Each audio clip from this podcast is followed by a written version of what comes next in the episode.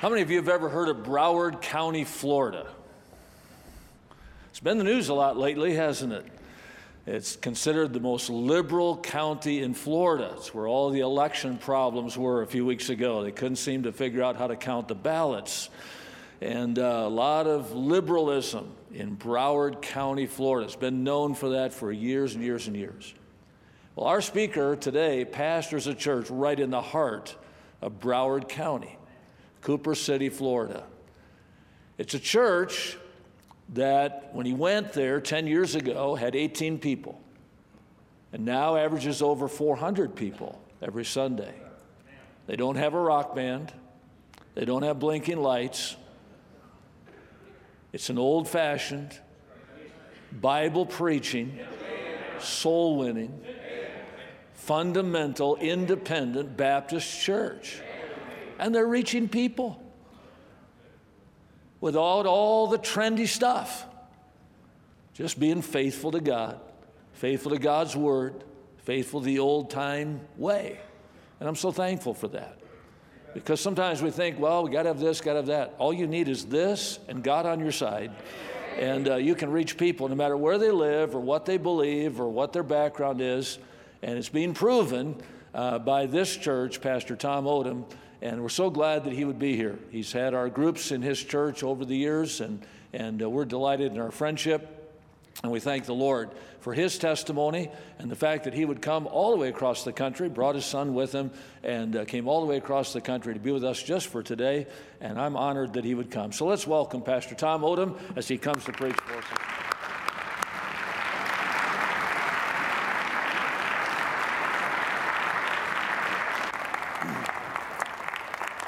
Thank you. You can be seated. And uh, thank you, Dr. Goetsch, for that. And thank you, all the staff, Dr. Rasmussen, of course, Pastor Chappell, and all that have made our, our trip wonderful. Thank you for your hospitality. It is a real blessing to be here with you today. And uh, how many folks out there from Florida? Raise your hand, all my Floridian friends. Lots of Floridians here. That's a blessing.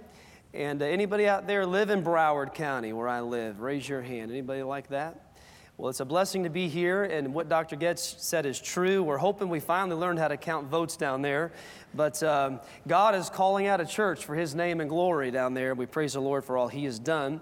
I thank God for Bible colleges like this, places like this. Th- these kind of places are needed in our nation and our world today.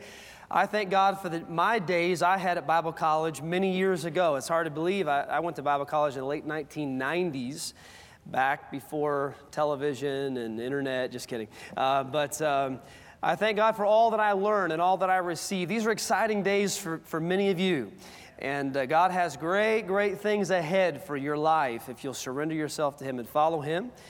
But I received so many great things at college, but probably the, the best thing I found at Bible college was my wife. Amen.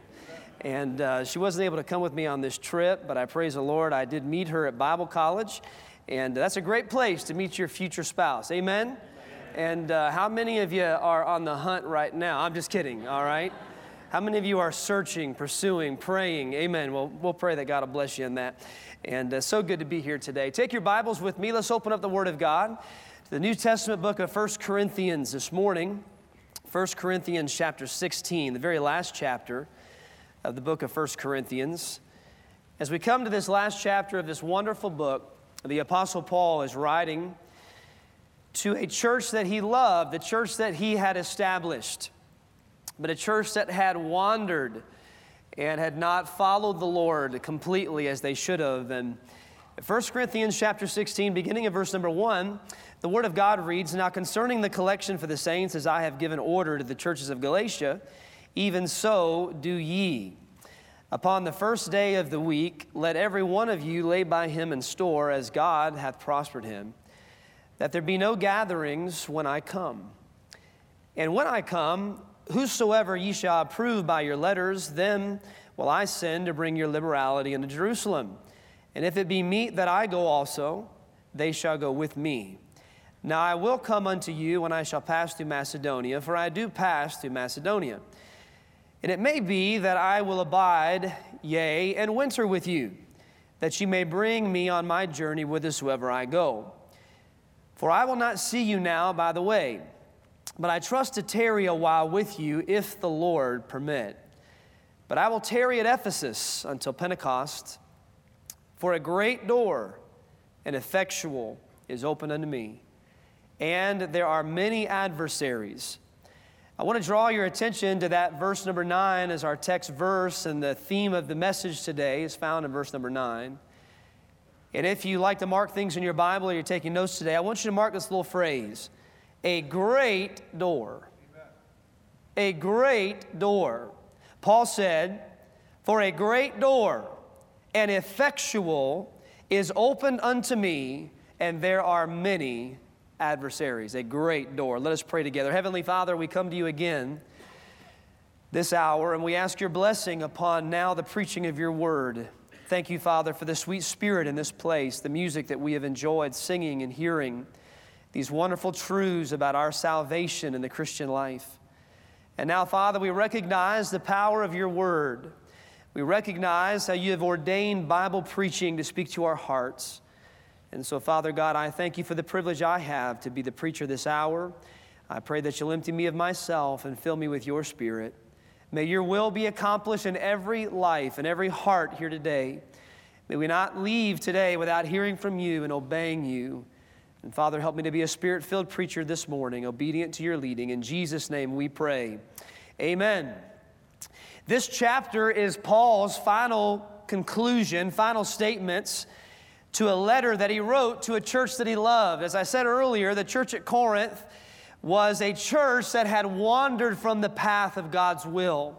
If you've read it recently or studied 1 Corinthians, you'll know that there was a lot of carnality in the church at Corinth. There was a lot of disobedience in the church at Corinth. There was a lot of pride in the church at Corinth. And sometimes when we think of them and we, we look at them, we kind of get a little judgmental and we say, How could they do that? How could they act that way? But before we get judgmental against the church at Corinth, we would all be wise to first judge ourselves. Matter of fact, the book of Corinth, 1 Corinthians reminds us to judge ourselves lest we be judged. And the fact of the matter is today that every one of us have to deal with our own carnal heart. We all have to deal with our own pride and our own desire of disobedience in the flesh. And we all have to surrender to God daily. And Paul is encouraging this church. As a matter of fact, if you read through the book, he, uh, there's plenty of rebuke, amen? And how many of you know sometimes we need a good rebuke from God? We need a preacher to get up and, and step on our toes a little bit. We all need that, even us preachers need that.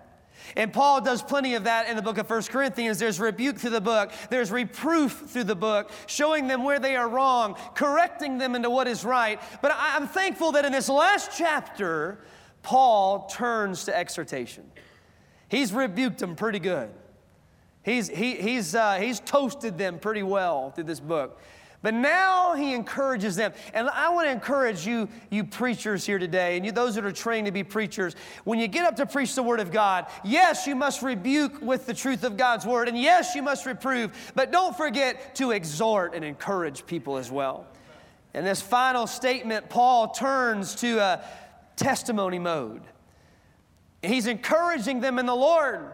This is a divided church, a distracted church, a, a, defeated church, but it is a church that still has hope and serving God. And Paul reminds them that God is still on the throne and God has a work that is still to be done, and it can be done, whether it be in Ephesus or whether it be in Corinth or whether it be in Lancaster or whether it be in Broward County. God is still opening great doors to do His work, and He encourages them in that way, as I want to encourage you in that way even today. As we look at Paul's testimony in this final chapter, we see some great things that that church needed to see many years ago and that we need to see today. First of all, as we look at this passage, we see Paul's pursuit of the open doors of God. Paul's pursuit of the open door. What I like about this first part of chapter 16 is as you look at verses 1 and we read through that earlier. We find, first of all, that Paul was a prepared man. If you're taking notes, write that down. Paul was a prepared man. As you're learning in college, one of the great lessons you're going to learn in Bible college is that you need to be a prepared person. Make plans, Have agendas, have programs, have, have a plan for your life. Uh, set out, be organized. Somebody say amen right there. Some of you are going to go out and try to build the greatest church in the world. Learn to make your bed every morning. Amen? That's a good place to start. But Paul was a prepared man. Look what he said in chapter 16, verse 1. Now, concerning the collection for the saints, as I have given order to the churches of Galatia, even so do ye. Paul had given order. Paul believed in order. God gives order to the church. He had instructed the churches in Galatia how to receive the offerings for the collection for the saints. Now he's giving this plan. He's preparing to receive this offering in Corinth. Look at verse 2. He told them how to do it and when to do it upon the first day of the week. So he had a, he had a schedule, he had an agenda, he had a plan, he was organized. Let every one of you lay by him in store as God hath prospered him, that there be no gathering when I come. Verse 3 And when I come, whomsoever ye shall approve by your letters. So he's saying, look, church, you need to, you need to choose some people that are going to help me do this job. You need to write letters. Sit down and write letters and plan and prepare. Paul's a prepared man. Be a prepared person. He goes on he says, by your letters in verse 3, then will I send to bring your liberality into Jerusalem. So Paul had a plan. He's going to send these, these helpers with this offering and the funds for the saints up to Jerusalem. This took organization, this took planning. Look on, verse 4. And if it be meet that I go, they shall, uh, I go also, they shall go with me. Now, we find in these first verses that Paul is a, is a prepared man, but then I want you to notice this about Paul. Paul was a pliable man. Yes, he had a plan. Yes, he had organization. Yes, he laid out uh, uh, his, his future plans. But look on. Verse number four says, And if it be meet that I go also, they shall go with me. Now I will come unto you when I shall pass through Macedonia, for I do pass through Macedonia, and it may be. Notice that phrase. And it may be. See, Paul knew that sometimes the plans that he personally laid out, he prayed over it, he planned over it, he laid it out, those weren't always the plans that God had laid out. Sometimes God's way is different than our way. We have to be flexible and pliable to the leading of God. So, look, learn this skill. Very important in the ministry. Be prepared, have a plan, but as you enter into that plan, be pliable to the daily, moment by moment will of God. Paul said, It may be. It may be. He didn't know yet what God was going to do tomorrow and the next day. He goes, I will abide, yea, and winter with you, that ye may bring me on my journey whithersoever I go. Look at verse 7. For I will not see you uh, now by the way, but I trust to tarry a while with you. Look at the end of verse 7. What does it say? If the Lord permit. So, Paul, in preparing himself for the great doors of his ministry in life, he was a prepared man, but he was a pliable man. Now, young people, I want to tell you today one of the skills that every Christian must learn is you must learn to recognize when God opens doors in your life and when God closes doors in your life. Paul had learned that. Now, did God open doors for Paul? Absolutely. God opened great doors for Paul missionary trips and church planting and soul winning uh, crusades. God opened many great doors for Paul, but God also closed doors in Paul's life. Were there ever times in Paul's life and ministry that he had a desire to go to a certain region or do a certain thing and the Holy Spirit did not permit him to do that? Yes, Acts chapter 16. God changed his direction. God showed him a different way. So as you enter in to find God's great doors for your life and ministry, be prepared, but be pliable. You say, how do you do that? Number one, walk with God every day. Paul walked with God every day. He had a walk with God. In Philippians chapter 3, verse 10, he said that I may know him and the power of his resurrection and the fellowship of his sufferings, being made conformable unto his death. Paul was able to recognize when God opened doors in his life and when God closed doors in his life because Paul walked with God. Young people, develop a walk with God. You're not ready to serve God until you've learned to walk with God.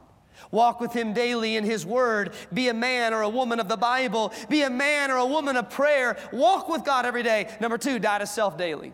The apostle Paul said earlier in 1 Corinthians chapter 15 and verse 31, he said, I die daily.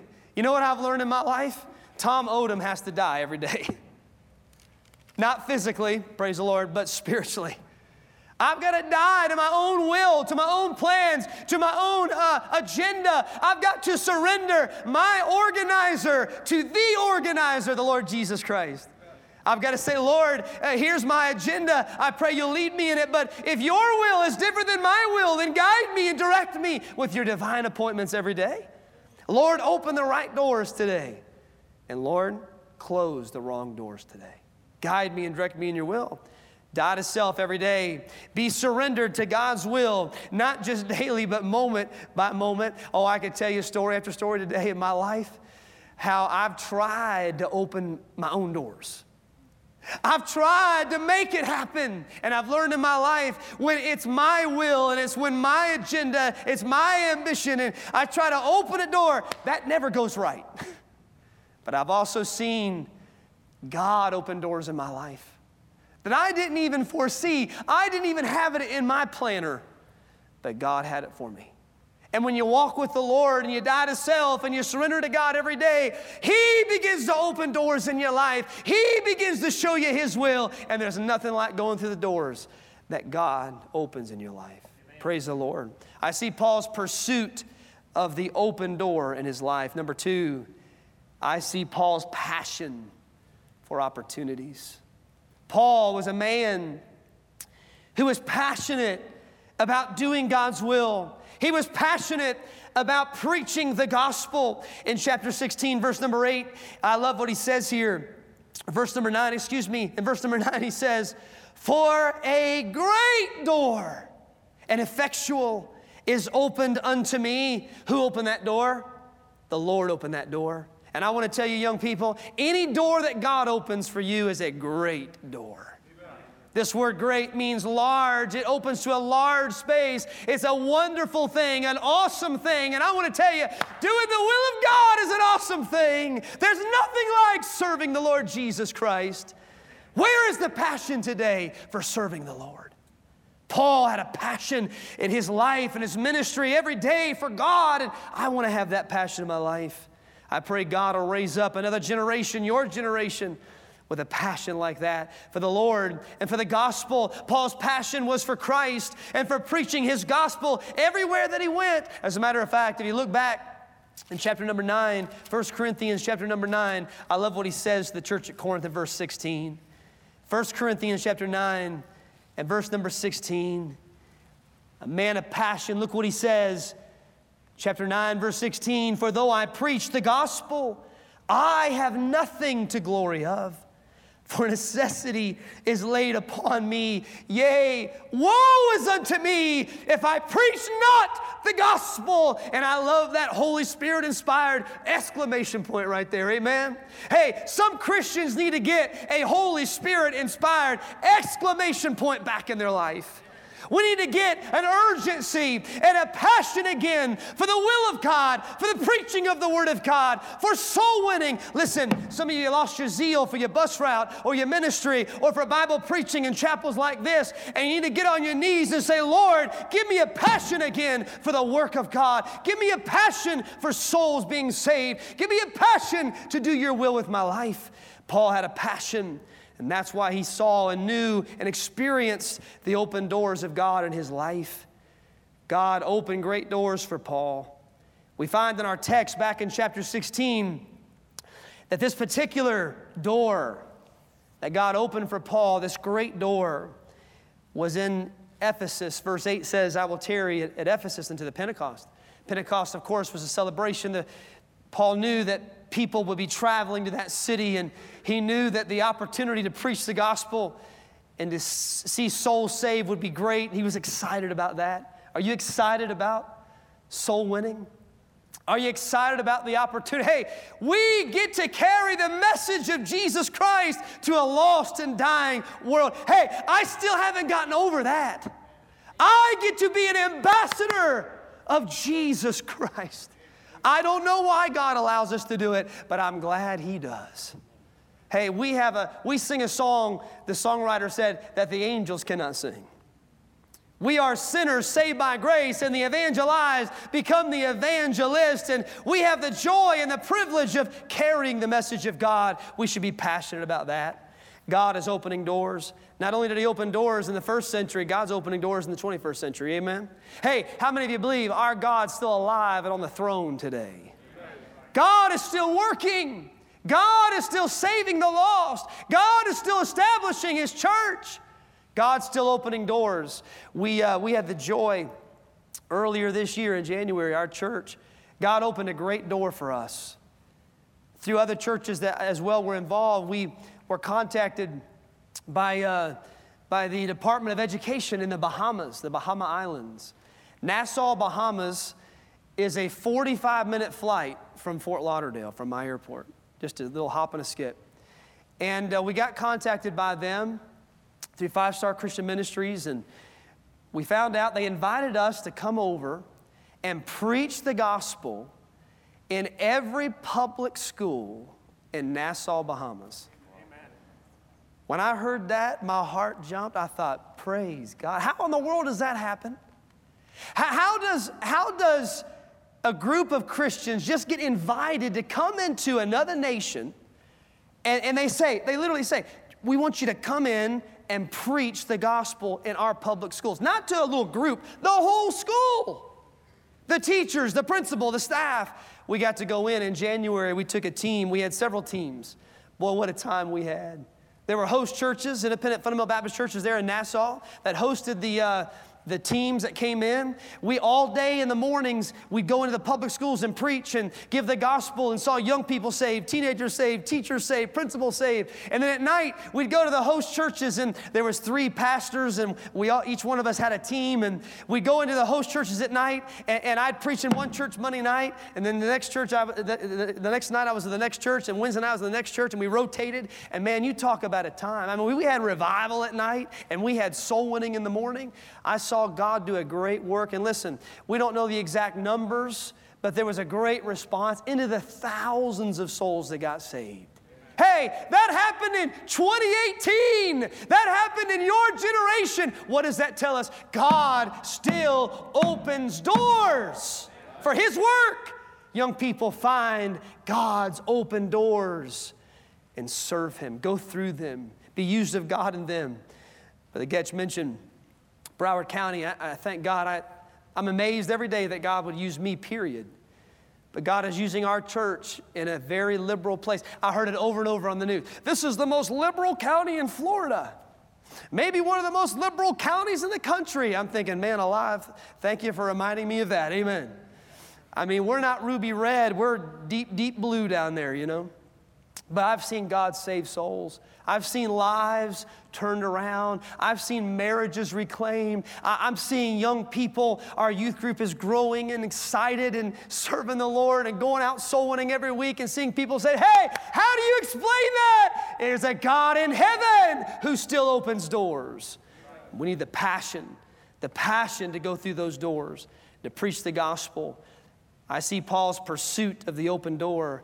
I see Paul's passion for his opportunities. But number three, I see Paul's persistence and opposition. Now, I want you to notice what he says in verse number nine. It's very important. We can get excited today about the open door.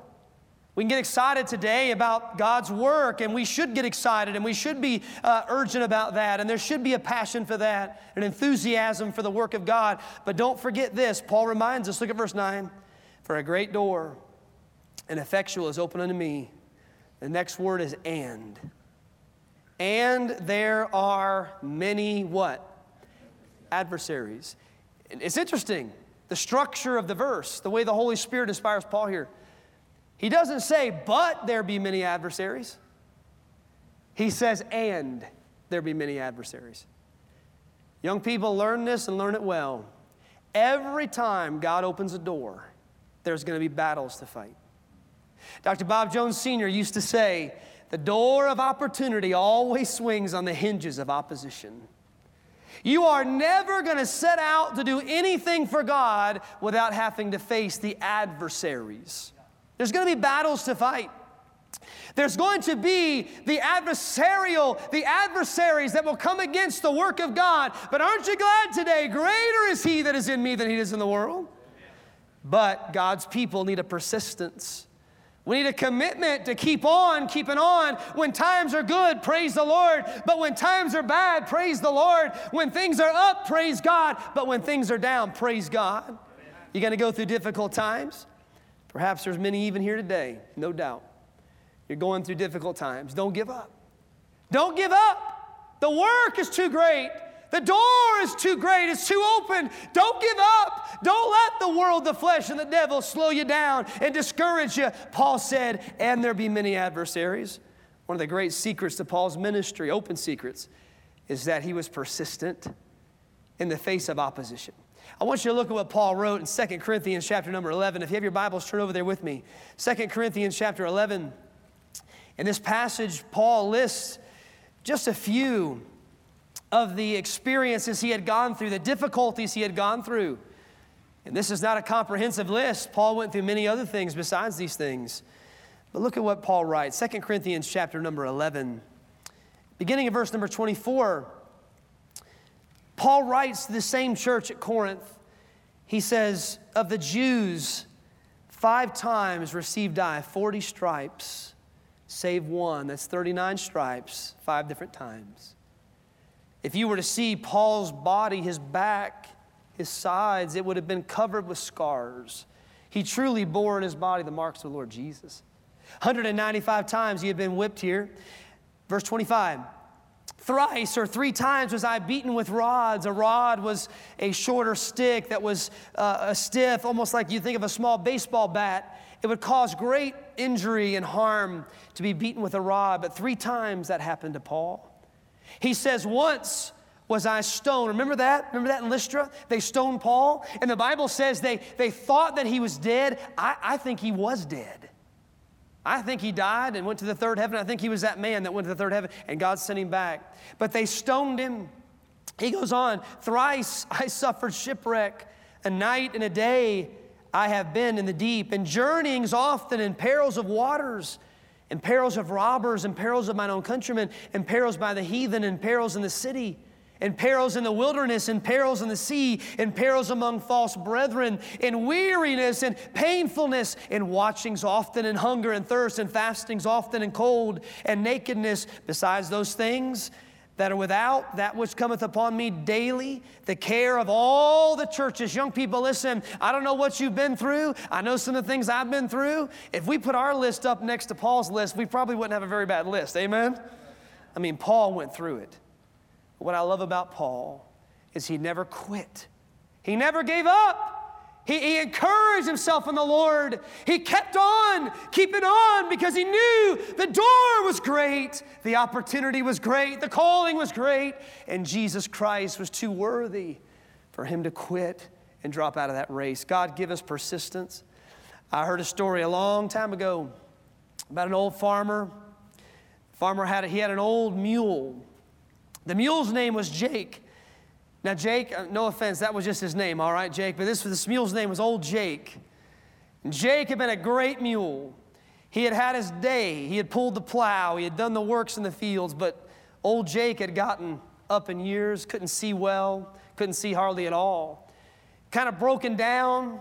But the farmer didn't have the heart to kill old Jake, so he decided to put old Jake out in the pasture and just let him roam in the pasture and graze in the pasture the pasture the last few days of his life.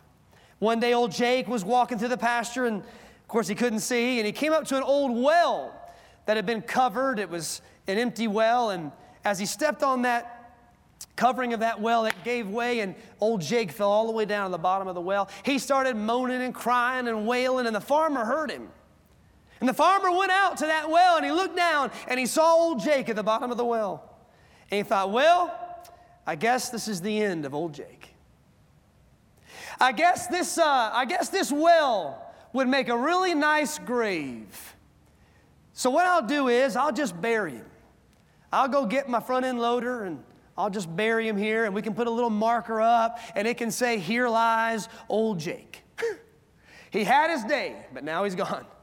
And so the old farmer went and he got his front end loader and he went over and he began to scoop up dirt and he began to throw it down in that hole and scoop up dirt and throw it down in that hole. And scoop up dirt and throw it down in that hole. But what the farmer didn't know is that old Jake wasn't ready to die. And down in that hole, something was going on that the farmer didn't even realize was going on. Every time the farmer dropped that bucket of dirt down in that hole, old Jake would shake it off and step up a little bit higher. And the next load would come down, and Jake would just shake it off and step up a little bit higher over and over and over again. And before long, old Jake had shaken it off and stepped up a little bit higher. And out of that well, he walked back into the pasture. And I want to tell you today, we need some old Jakes in the ministry today. Because you're gonna go through life and at times you're gonna falter, you're gonna fail, you're gonna have disappointments, and you're gonna find yourself in a pit like Joseph found himself. And the old devil's gonna come by, and you know he's gonna say? Hey, I'm gonna bury him right here. And the old devil's gonna say, This is gonna be your grave. This is gonna be your ministry grave right here. I'll bury him right here. It'll be the end of their ministry and their potential for God. But when the devil starts piling the dirt on folks, young people, shake it off and step up a little bit higher for God. Shake it off and step up a little bit higher for God and keep on keeping on for the Lord as long as you have life, as long as you have breath, keep on keeping on for God. Paul was persistent. I love what he said in Acts 20 24 to the the elders of Ephesus. He said, But none of these things move me, neither count I my life dear to myself, so that I might finish my course with joy in the ministry which I have received of the Lord Jesus to testify the gospel, the grace of God. I love how he said that I might finish. Young people, determine now that you're going to finish.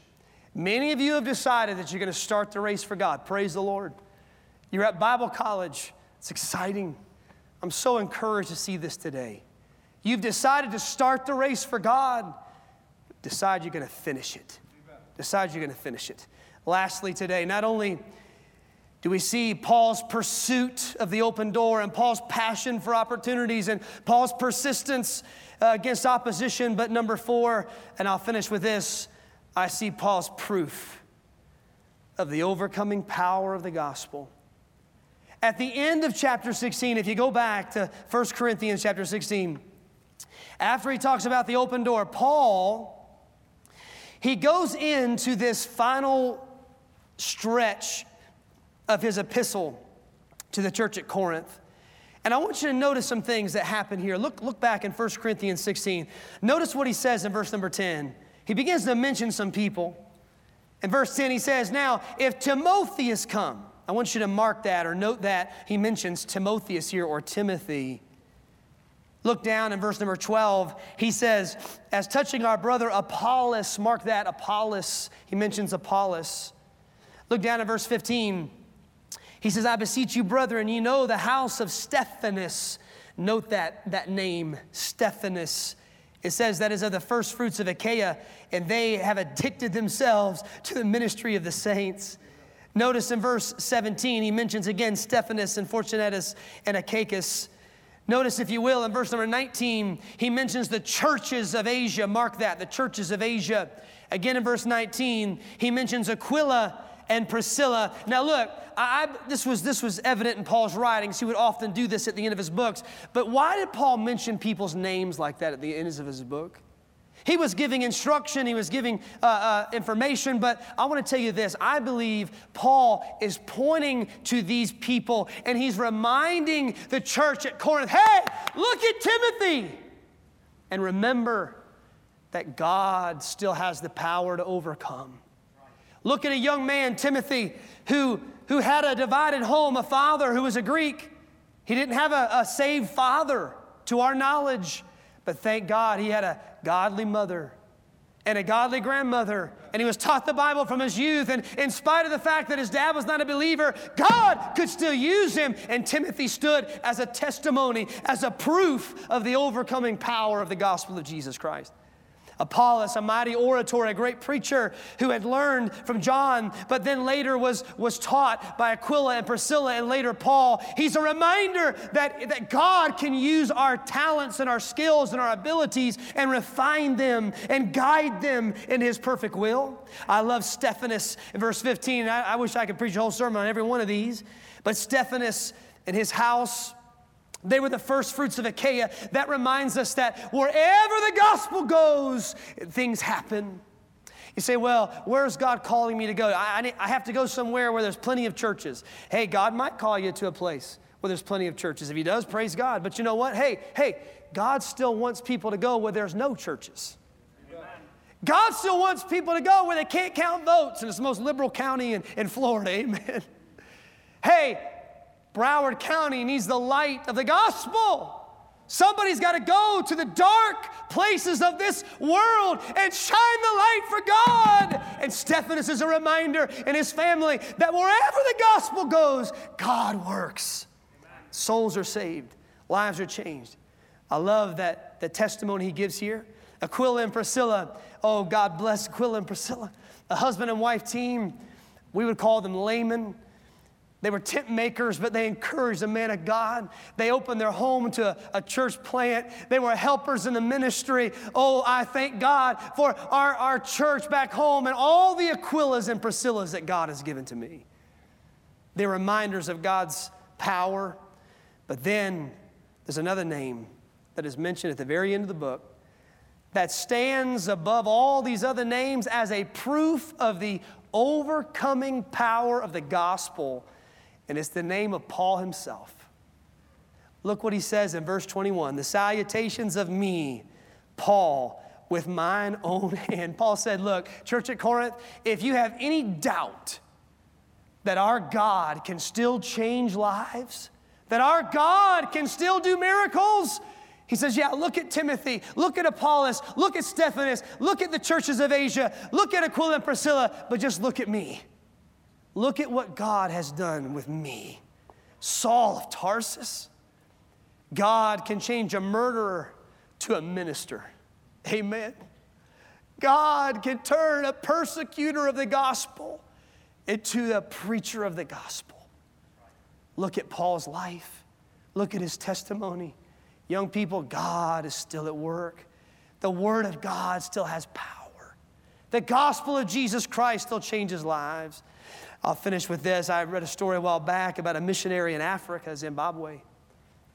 He was out trying to win souls and he, he had New Testaments in their language. He was giving out to these people, these natives in this area, and he was handing them out. And he came across a particular man and he offered this man the New Testament, and the man was just belligerent and an atheist and against everything he was trying to preach that day. And the man said, If you give me that New Testament, he says, You know what I'm going to do? I'm going to tear every page out of it and I'm going to roll it up and smoke it as a cigarette. And uh, the missionary thought quickly on his feet. He said, I'll tell you what. He said, I'll make you this deal. If you promise me that you'll read the page before you smoke it, I'll give it to you and we'll have a deal. Man said, All right, I'll make you that deal. I'll read it before I smoke it. He said, All right. So he gave him the New Testament and went on his way. That missionary went on for years, kind of just forgot that story. Many years later, he was in a conference in Africa of pastors and churches, and a man walked up to him, and the man said to this missionary, Hey, do you remember me? And the missionary says, No, you have to remind me who you are. He said, You met me many years ago. You were passing out New Testaments in my village, and I told you that I, I didn't believe all that. And I told you I was going to take every page and use it, roll it up, and smoke it. And you told me that if I would read the page before I smoke it, you'd give it to me. And the missionary says, I remember you. I remember you. He says, What's, tell me what's happened. He says, Well, he said, I took that New Testament home. He said, I started at the beginning. He said, I smoked all the way through Matthew. I read the page and I smoked it. I read the page and I smoked it. He said, I smoked all the way through Mark. I smoked all the way through Luke. And he said, then I came to John and I smoked through John chapter 1. And I smoked through John chapter 2. I read it, then I smoked it. I read it, then I smoked it. He said, and then I came to John chapter 3. And as I was reading John chapter 3, I came to verse 16. And when I read John 3 16, for God so loved the world that he gave his only begotten Son, that whosoever believeth in him should not perish, but have everlasting life. He said, The Holy Spirit smote my heart, and I fell on my knees and I called on Jesus Christ to save me. And now I'm a preacher in my village. Let me tell you something, young people. the Word of God has power. The Word of God still works. The gospel still works. Look to these examples in the Word of God. Look to what God is doing in your own day, in your own generation. Find the open doors of God in your life and pursue them. Be passionate about them. Be persistent when times get hard. And remember the proof that God is still at work. Let us pray together today. Our Heavenly Father, I thank you today for the testimony of Paul. Oh, how he loved the church at Corinth. He loved these people. They were disobedient in many ways. They needed revival, they needed help. But Lord, in this final chapter, we find such encouragement. And Father God, I pray that you'll use this Bible message to encourage hearts today. Lord, speak to young men, young ladies. Help them to find your great doors. Help them to have passion for the work of the gospel. Give them persistence in the face of trials. And Lord, may they look at the proof all around them that you're still at work, and may they be encouraged to keep on keeping on for you. In Jesus' name we pray.